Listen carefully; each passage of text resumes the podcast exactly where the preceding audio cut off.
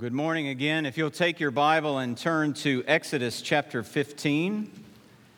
Exodus chapter 15. Uh, we'll actually be looking at the very last bit of chapter 15 all the way through the end of chapter 17. If you need a Bible, there should be a black hardbound Bible in the pew somewhere around you. Exodus 15, uh, verse 22, is on page 57 of that Bible, but I just want to read one verse, which is on page 59. We'll read bits of it, this whole text, as we go through, but I just want to read one verse and then pray together, and then we will uh, look at these things together, look at God's Word together. Of all the words that we will hear today, of all the words that we hear this week, these are the words that must stick in our mind and in our hearts. These are the words that must guide us.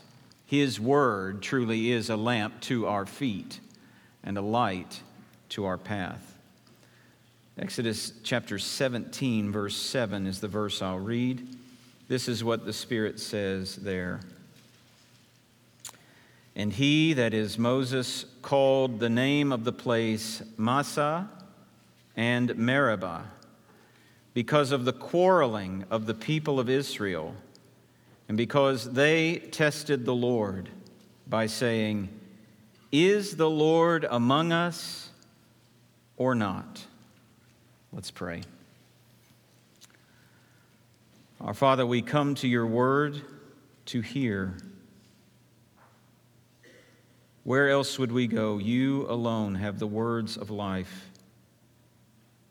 And so we come to you, and we come to these words, your words, and we seek your help. We pray that you will help us by your Holy Spirit to understand what you say in these chapters, to not only wrap our minds around them, but to be changed by them.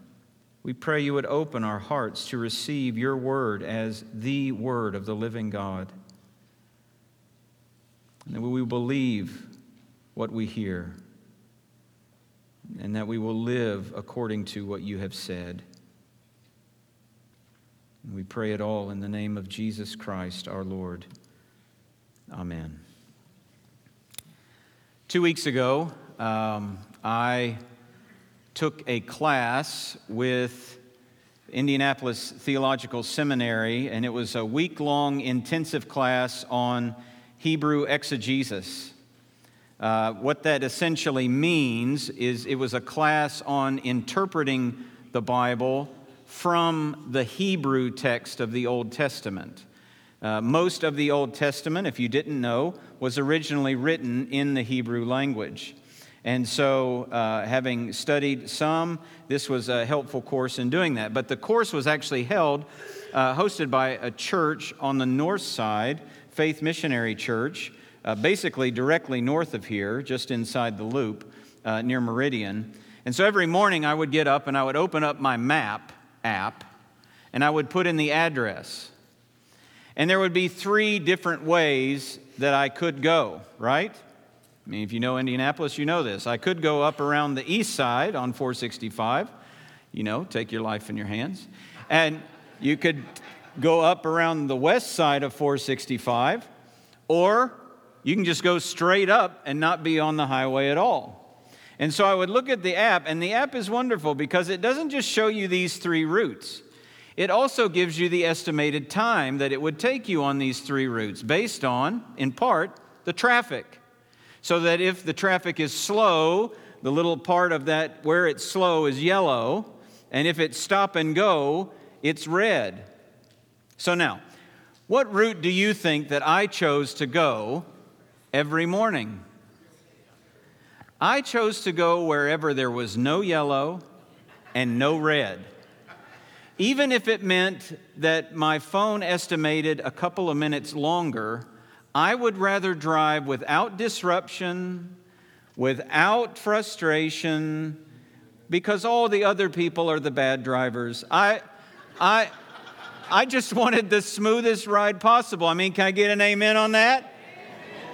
All right. And do you know that I went up uh, a different way? Almost just every day was not the same. I mean, a couple of days it was on the east, a couple of days it was on the west, once it was straight up. And I would do the same thing coming home. But we don't just want that kind of thing in traffic, do we? That's what we want in life. We want a life with no yellow roads. We want a life with no red roads. In fact, some would believe that if you're a Christian, you should probably pretty much expect a smoother life than you would have without being a Christian. Now, not many would, might actually say that. Some explicitly do, but most people don't actually say that. The way that we know that that's what's expected is because when health fails, when wealth flees, when death robs us, when tragedy strikes, some of the first questions that are asked are about the goodness and the love and the presence of God. How can He be good if this is happening? How can He actually love me if this is what's going on? Where is He? Now, why do we ask those questions? Because we expect God is there really in part to make things clearer and smoother from here to heaven. That was the expectation of the children of Israel. They've been rescued from slavery. They've crossed on dry ground through the Red Sea. They're headed to a land flowing with milk and honey and probably Leah's donuts. And and the fact is is that the journey from Egypt to the promised land is not as smooth as they had expected. So they come to the place where they ask the question, is the Lord among us or not? Well, that's really the question, isn't it? That's the question that we ask as we travel through the wilderness of life. Is, is the Lord among us or not when we suffer? Is the Lord among us or not when we face opposition? Is the Lord among us or not? But I believe, friends, if we will hear these chapters well, we will be encouraged by the fact that God is faithful to his people even when they fail. Now, I just want you to know this. Eric and I did not coordinate our language before this service, but did you hear he actually said almost those precise words as part of his testimony? He essentially said God was faithful to him even when he failed. And I think actually this is what these chapters are meant to teach us God is faithful to his people even when they fail. So let's think about this. First of all, God is faithful when we suffer. God is faithful when we suffer. Now, this is where we'll spend the majority of time because this is where uh, the most uh, land is given here in these chapters. That's what it's focused on. The Israelites start out from the Red Sea back in chapter 15, and it doesn't take long before the realities of life in the wilderness set in. Um, where are we going to find food? Where are we going to find water? But as you'll hear, these folks don't just ask the question, they grumble about it. They're not praying, they're complaining. They lay the blame for all this uncertainty and for the lack of food and water, uh, water at Moses' feet. And in actuality, in what they do, they don't really blame Moses. The Bible tells us that in laying the blame at Moses' feet, they're really laying the blame at God's feet. God, how dare you? Now, this isn't the first time the people grumble. We actually saw it last week. The people are pinned between the Red Sea and the Egyptian army. Chapter 14, verse uh, 11. And this is what they say to Moses Is it because there are no graves in Egypt that you have taken us away to die in the wilderness? What have you done to us in bringing us out of Egypt? And we'll see that kind of complaining, that kind of grumbling, come in a series of three events It's a pattern. But each time the grumbling gets a little worse. But God never changes. I hope you'll see that. The first thing they come to is bitter water. Bitter water. Um, chapter 15, verse 22. Just listen to what happens. Then Moses made Israel set out from the Red Sea, and they went into the wilderness of Shur. They went three days in the wilderness and found no water. When they came to Marah, they could not find, the, they could not drink the water of Marah because it was bitter. Therefore, it was named Marah. And the people grumbled against Moses, saying, What shall we drink? And he cried to the Lord, and the Lord showed him a log, and he threw it in the water, and the water became sweet. There the Lord made for them a statute and a rule, and there he tested them, saying, If you will diligently listen to the voice of the Lord your God, and do that which is right in his eyes, and give ear to his commandments, and keep all his statutes, I will put none of the diseases on you that I put on the Egyptians, for I am the Lord your healer. They're three days in, they can't find any water, and then they come up on water. And it looks good, and, maybe somebody broke out into, you know, some cheering as finally somebody has seen some water. So they get the water and they scoop it up uh, and, and they begin to drink it, and they immediately spit it out. Because, and they start warning each other, don't touch the water. Marah, Marah, it's bitter. Mean, we can't drink this water. The animals can't even drink this water. So they turn to Moses, and there's grumbling under their breath. It's like uh, uh, Yosemite Sam type stuff, right?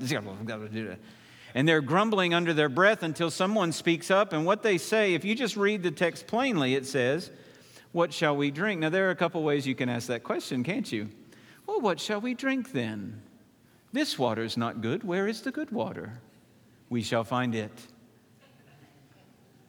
But that's not how they asked because the Bible says they grumbled against Moses in saying it. So it's actually, it's actually a question disguised, it's a complaint disguised as a question. What shall we drink?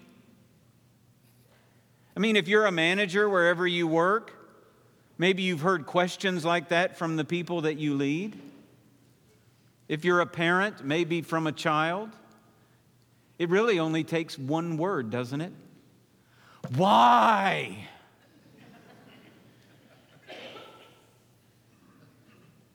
The child is not asking for an explanation. Father, will you give me the logic by which you decided I ought to clean my room right now? This is not what they're doing whether they're British or not, all right? So, but that's what's going on here. They're grumbling against Moses. So, what Moses does is he takes it and he turns to the Lord, and the Lord responds. Look at how the Lord responds. The Lord showed him a log, and he threw it into the water, and the water became sweet. Now, how does throwing wood into water make it sweet? The answer is who knows?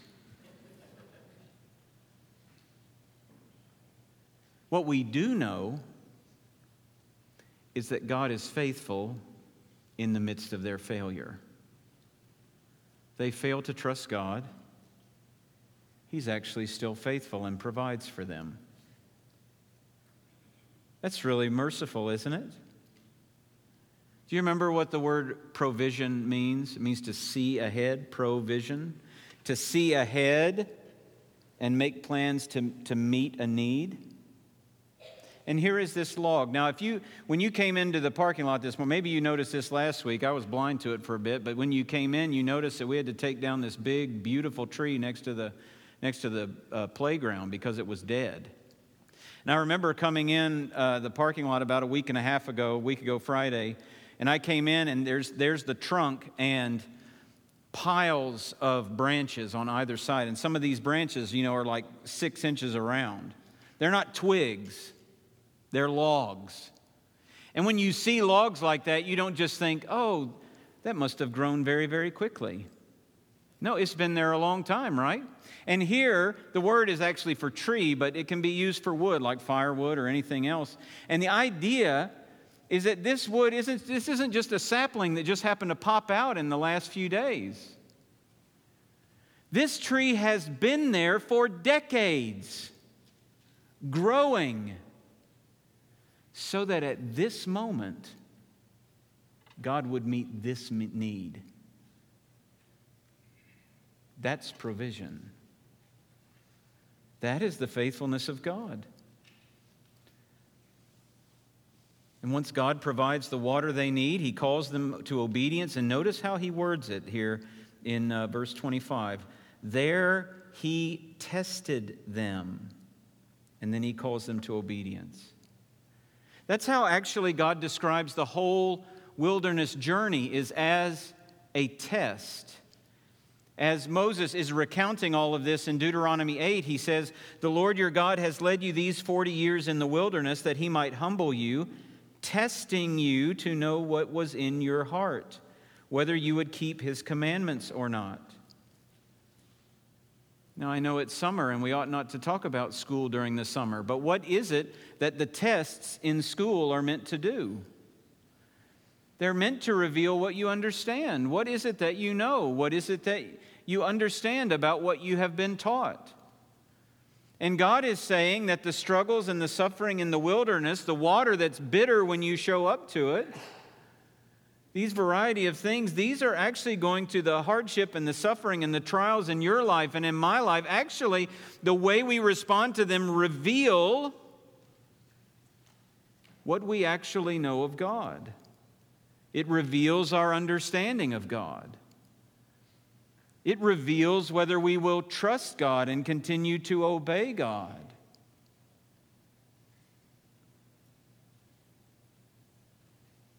I mean, you know, you who are teenagers and are about to go off on this youth camp, I will tell you the easiest place there is to trust God and to obey God is at youth camp.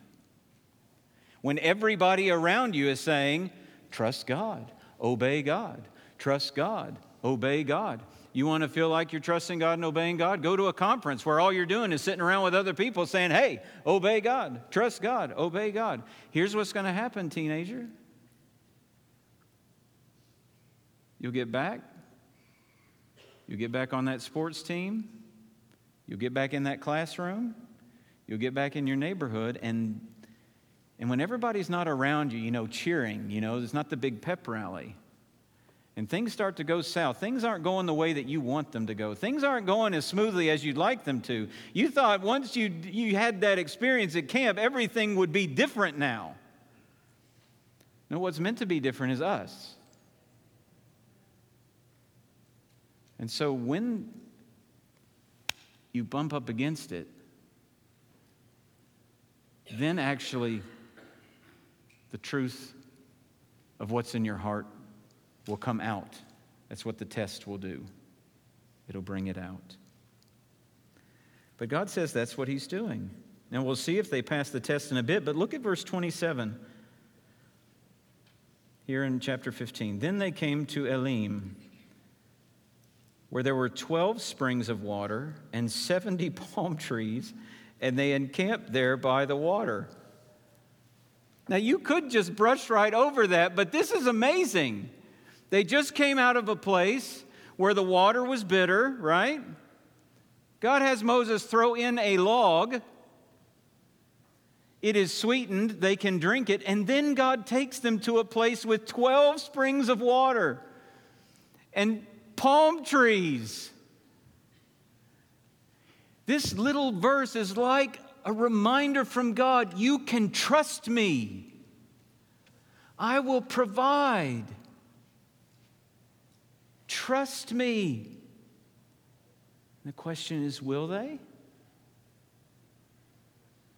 Sadly, the answer is no. We go on to the next scene, which is where they move from bitter water to no food, beginning in chapter 16, verse 1.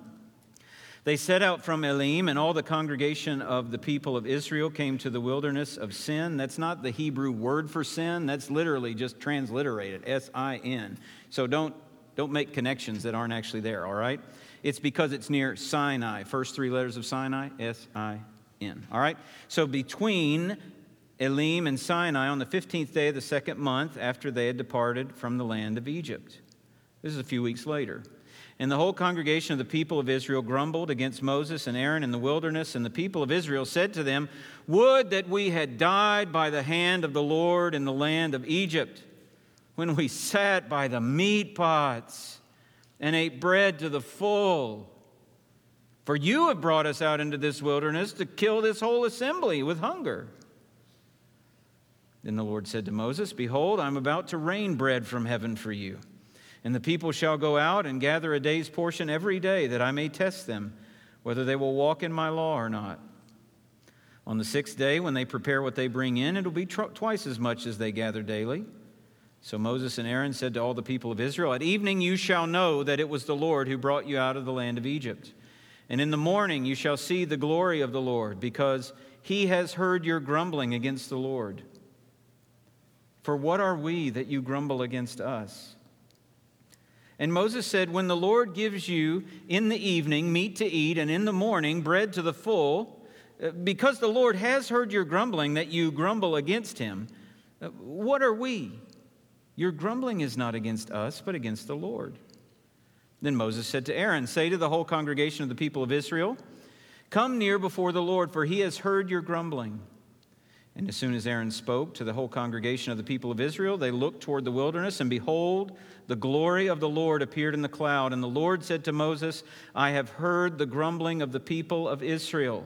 Say to them, At twilight you shall eat meat, and in the morning you shall be filled with bread. Then you shall know that I am the Lord your God. Well, as you can see, the pattern continues, but here there's no food. Now, when this realization comes on them, you know what they could do? They could remember Elim, right? You remember the 12 springs? Do you remember the palm trees? Do you even remember Marah, where bitter water was made sweet? They could just have a little youth camp right there, couldn't they? Come on, everybody. Let's trust the Lord. Let's pray.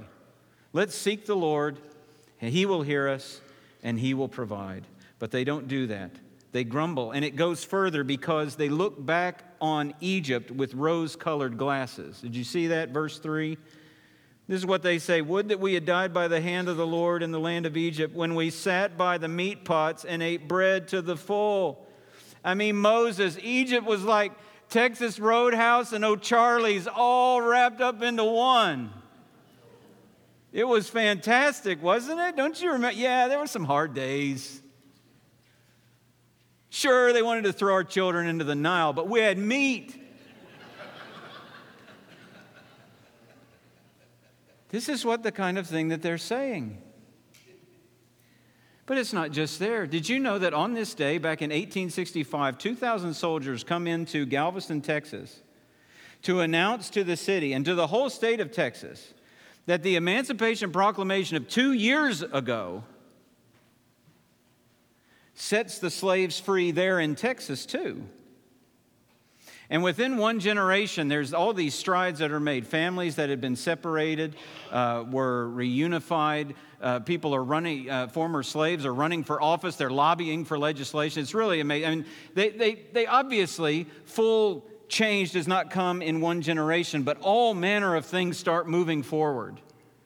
Now, can you imagine one of these men coming home to his family after seeing that the crop isn't going to be what he'd hoped it would be and saying, I sure wish we were back on the plantation. I mean, we ate well there. That's unimaginable, isn't it? You can't even, that's not even, that's not sane thinking. And yet, here, that's what Israel is doing. And yet, in the midst of the grumbling, God is faithful. He promises them meat and bread. And four times over 13 verses, we have this pairing of words, evening and morning, evening and morning. In verses 6 and 7, it happens. In verse 8, it happens. In verse 12, it happens. In verse 13, it happens. It's just like, look, uh, just all of the time, I'm going to provide. Morning and evening. But what really struck me is what he says in verse 6, what Moses says in verse 6, and then what God says in verse 12. Look at this. Verse 6 Moses and Aaron said to all the people, At evening you shall know that it was the Lord who brought you out of the land of Egypt. And then in verse 12, God himself says, At twilight you shall eat meat, and in the morning you shall be filled with bread. Then you shall know that I am the Lord your God. Then they'll know? Does that not strike you as odd? Do you remember all that's happened to this point? The plagues on Egypt, salvation from the plague of the, of, of, of the death of the firstborn, guiding them to the Red Sea, splitting the Red Sea, swallowing up the Egyptian army in the Red Sea. The bitter water has been made sweet. And then they will know that I am the Lord.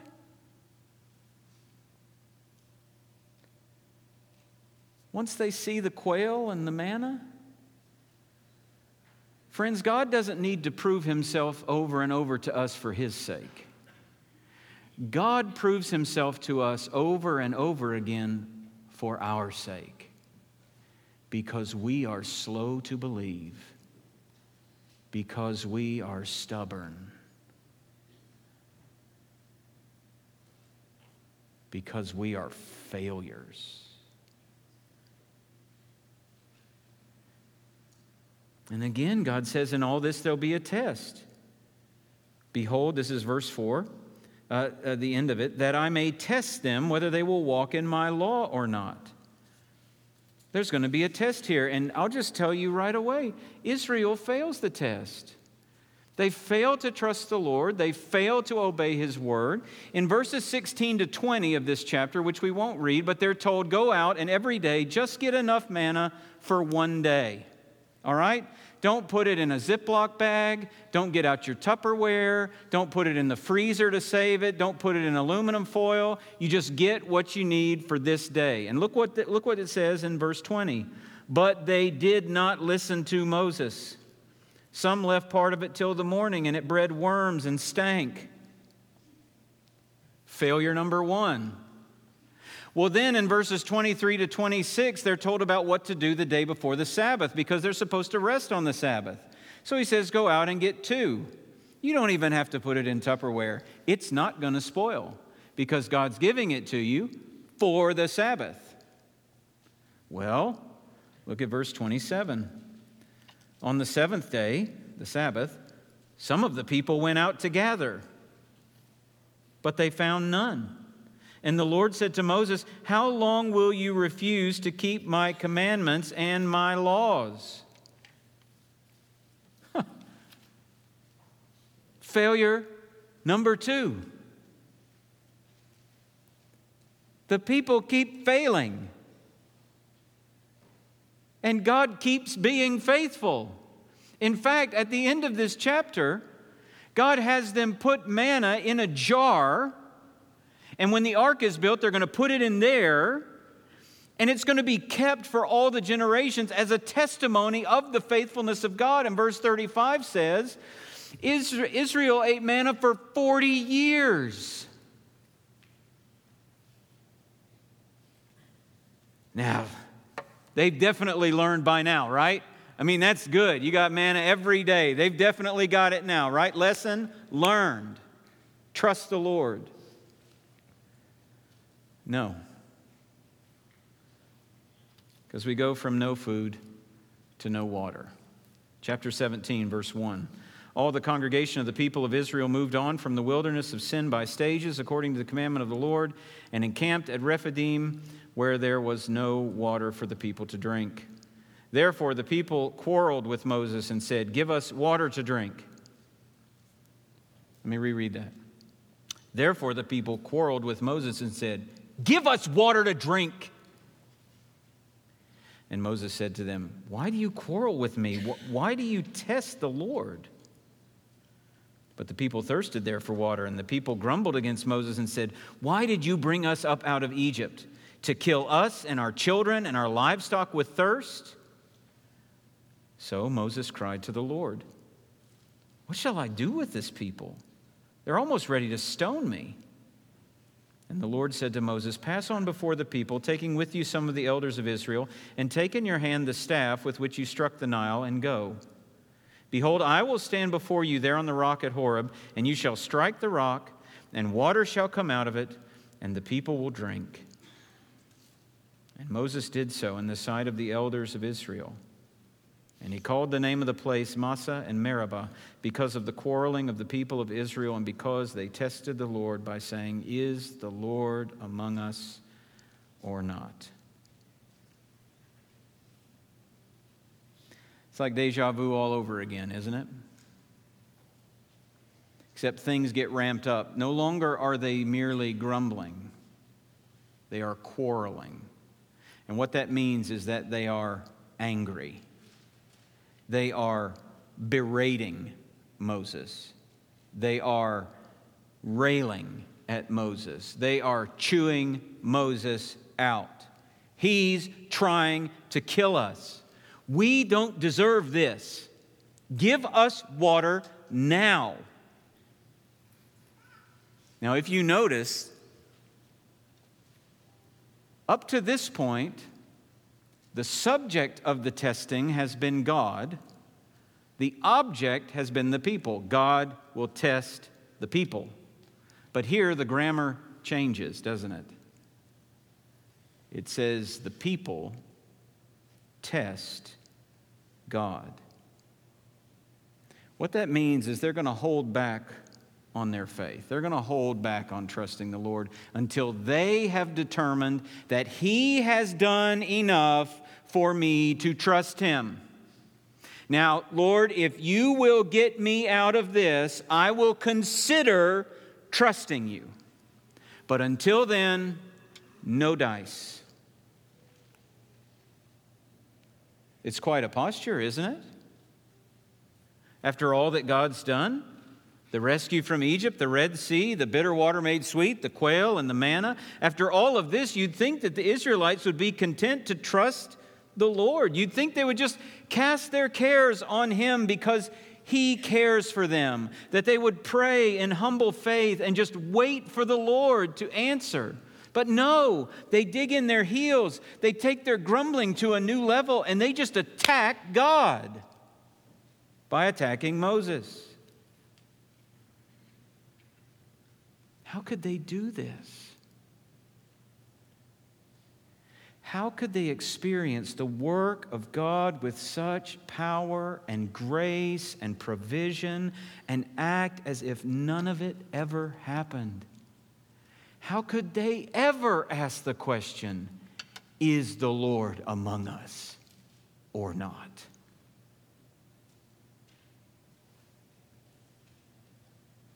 Well, it's tempting to keep asking them, isn't it? It's tempting to put them on the witness stand and cross examine them regarding their lack of trust in the Lord. When in reality, we need to ask ourselves what, why is it that knowing the grace of God, knowing the forgiveness of Jesus, knowing His mercy, knowing His Spirit within me, knowing His promise of strength within weakness, knowing the promise of heaven, why isn't that enough for me to trust Him in all of life? Why is the death and resurrection of Jesus Christ not enough to convince me that I can trust God?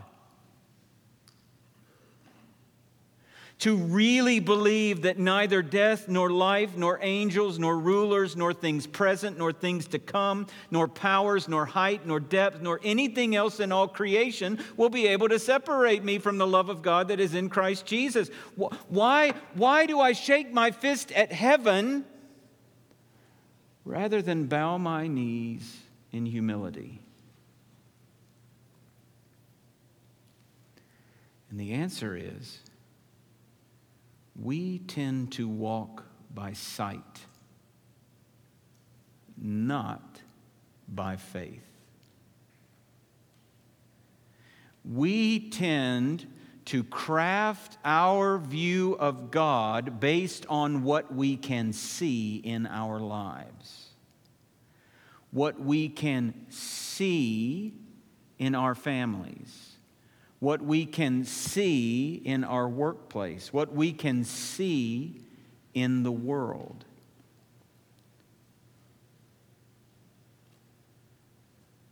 And when the vision of God that I craft based on what I see doesn't fit the kind of God I want, you know who goes on the stand to get cross examined? God does.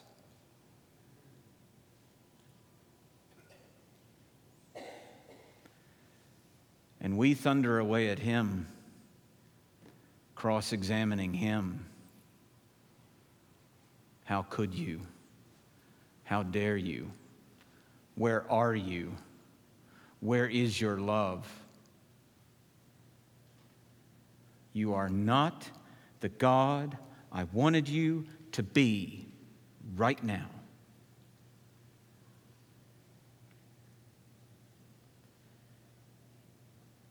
You see, we're no different from these folks. Which is why we ought not shake our head at these folks, but shake our head at ourselves. We see the speck in their eyes quite clearly, don't we? And we miss the log in our own. And at this peak of unbelief, we find the peak of God's faithfulness. Pass on before the people, God says in verse 5, taking with you some of the elders of Israel, and take in your hand the staff with which you struck the Nile, and go. And behold, I will stand before you there on the rock at Horeb, and you shall strike the rock, and water shall come out of it and the people will drink. And Moses did so in the sight of the elders of Israel. It's the staff's first appearance. The staff had been the instrument God had used to bring down Egypt. It was the staff of God, remember? It was the staff here that struck the Nile is the, stra- the staff that demonstrated God's power. It was the staff that brought God's judgment on Egypt. And if anybody at this place deserves to be struck by that staff of judgment, who is it? It's the Israelites.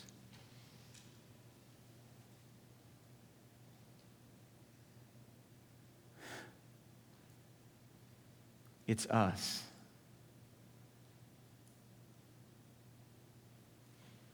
But the rod of God's judgment strikes the rock instead of the sinners. And the sinners are saved by the water that flows. And the Apostle Paul reflects back on this moment and says, The rock was Christ. Jesus Christ is the rock struck by the rod of God's judgment. And all who trust in him are saved. God is faithful to us, the failures. And very briefly, God is faithful. God's faithful when we suffer, God is faithful when we face enemies. The last half of chapter 17, we've shifted from grumbling inside the camp to enemies outside the camp. and God proves himself faithful. I'll just read a few verses here. Then Amalek came and fought with Israel at Rephidim. So Moses said to Joshua, Choose for us men and go out and fight with Amalek. Tomorrow I will stand on the top of the hill with the staff of God in my hand, staff of God that just saved them by striking the rock. So Joshua did as Moses told him and fought with Amalek, while Moses, Aaron, and Hur went up to the top of the hill. Whenever Moses held up his hands, Israel prevailed. And whenever he lowered his hand, Amalek prevailed. But Moses' hands grew weary. So they took a stone and put it under him, and, sat, and he sat on it, while Aaron and Hur held up his hands, one on one side and one on the other. So his hands were steady until the going down of the sun, and Joshua overwhelmed Amalek and his people with the sword. You see, Moses, all throughout these things, is a representative of God to the people and of a people before God. He is a mediator. He's the go between. And here he's in a position of prayer. That's what these uplifted hands are. In Psalm 28, uh, the cry for help is likened to lifting our hands to the Lord. And as Mo- and Moses cries for help, for God to intervene, for God to bring victory. But Moses fails, not because of his sin, but because of his weakness. He cannot hold up his arms. He has to put, they just keep sagging on him. So he puts them up again. And then maybe he doesn't even notice that they're sagging. He just notices the battle's kind of going in the wrong direction. Oh. And so what do Aaron and Hur do? They have him sit down and they hold up his hands and and then this prayer for God to help offered in weakness is answered by our faithful God.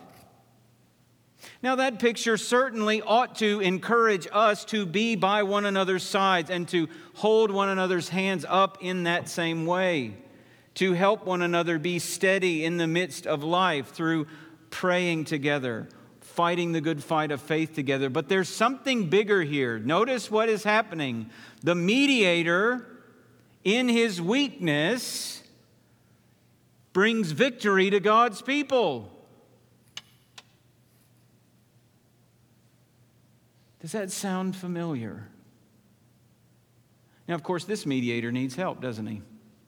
But ultimately, the New Testament tells us that Jesus Christ is the one mediator between God and man.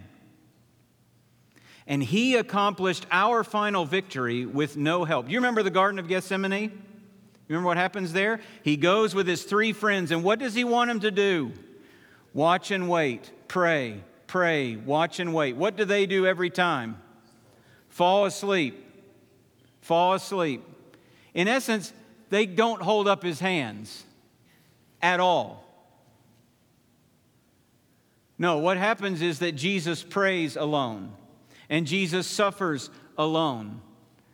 And he is bent down in weakness through that suffering all the way to the point of death alone, and Jesus alone wins the victory on our behalf.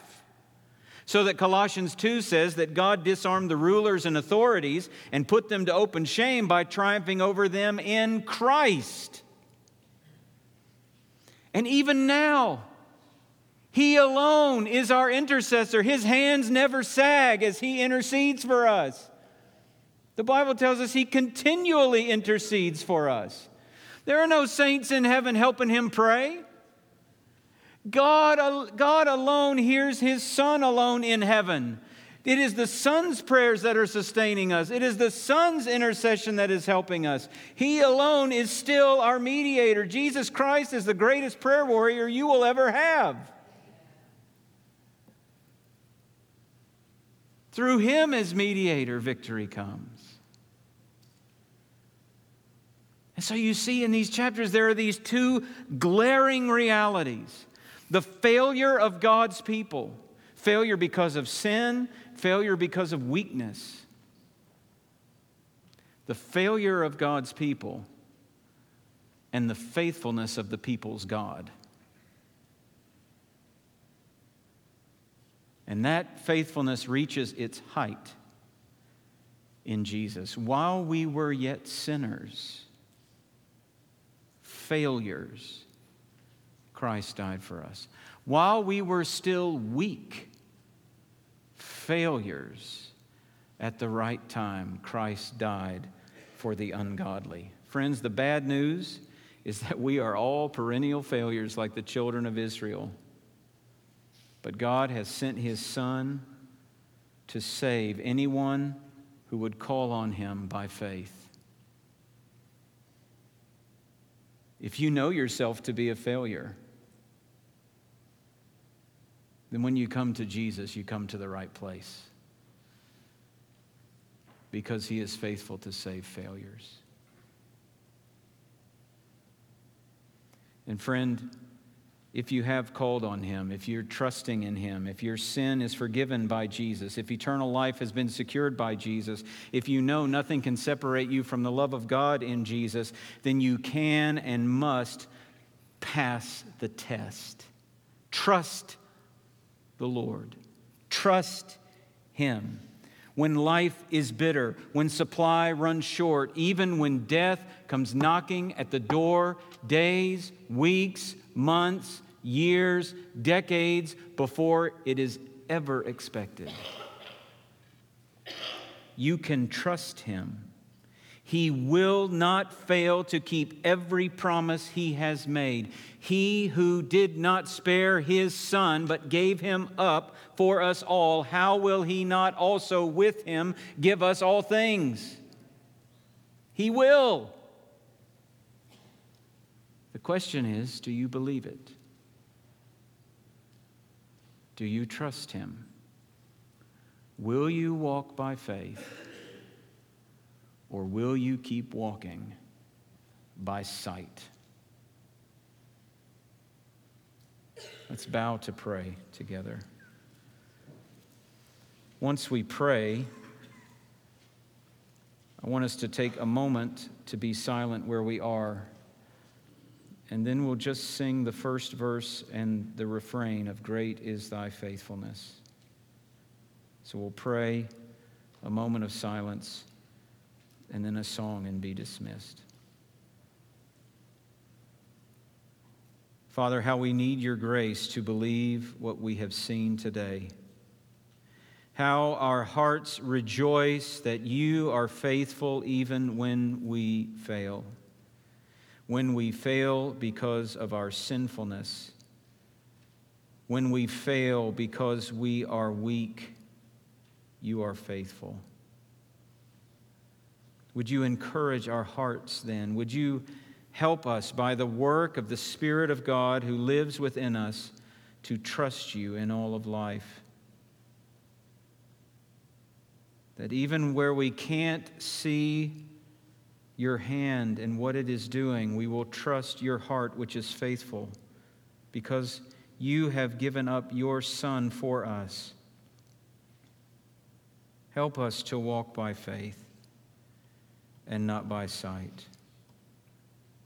Convict us clearly and quickly when we grumble against you, when we quarrel with you.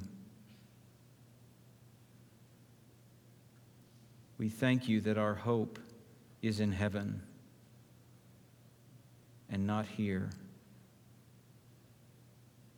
So, why should we tremble when trials draw near?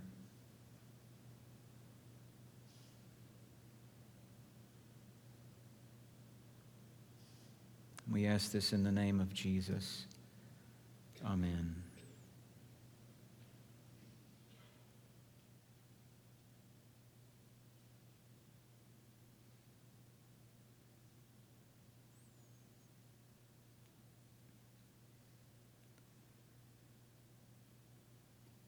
Great is thy faithfulness. O God, my Father, there is no shadow of turning with thee. Thou changest not thy compassions, they fail not. As thou hast been, thou forever wilt be. Great is thy faithfulness. Great is thy faithfulness. Morning by morning, new mercies I see. All I have needed, thy hand hath provided. Great is thy faithfulness, Lord, unto me. And now may the grace of the Lord Jesus Christ and the love of God and the fellowship of the Holy Spirit be with us all this day and in the days to come and forevermore. Amen.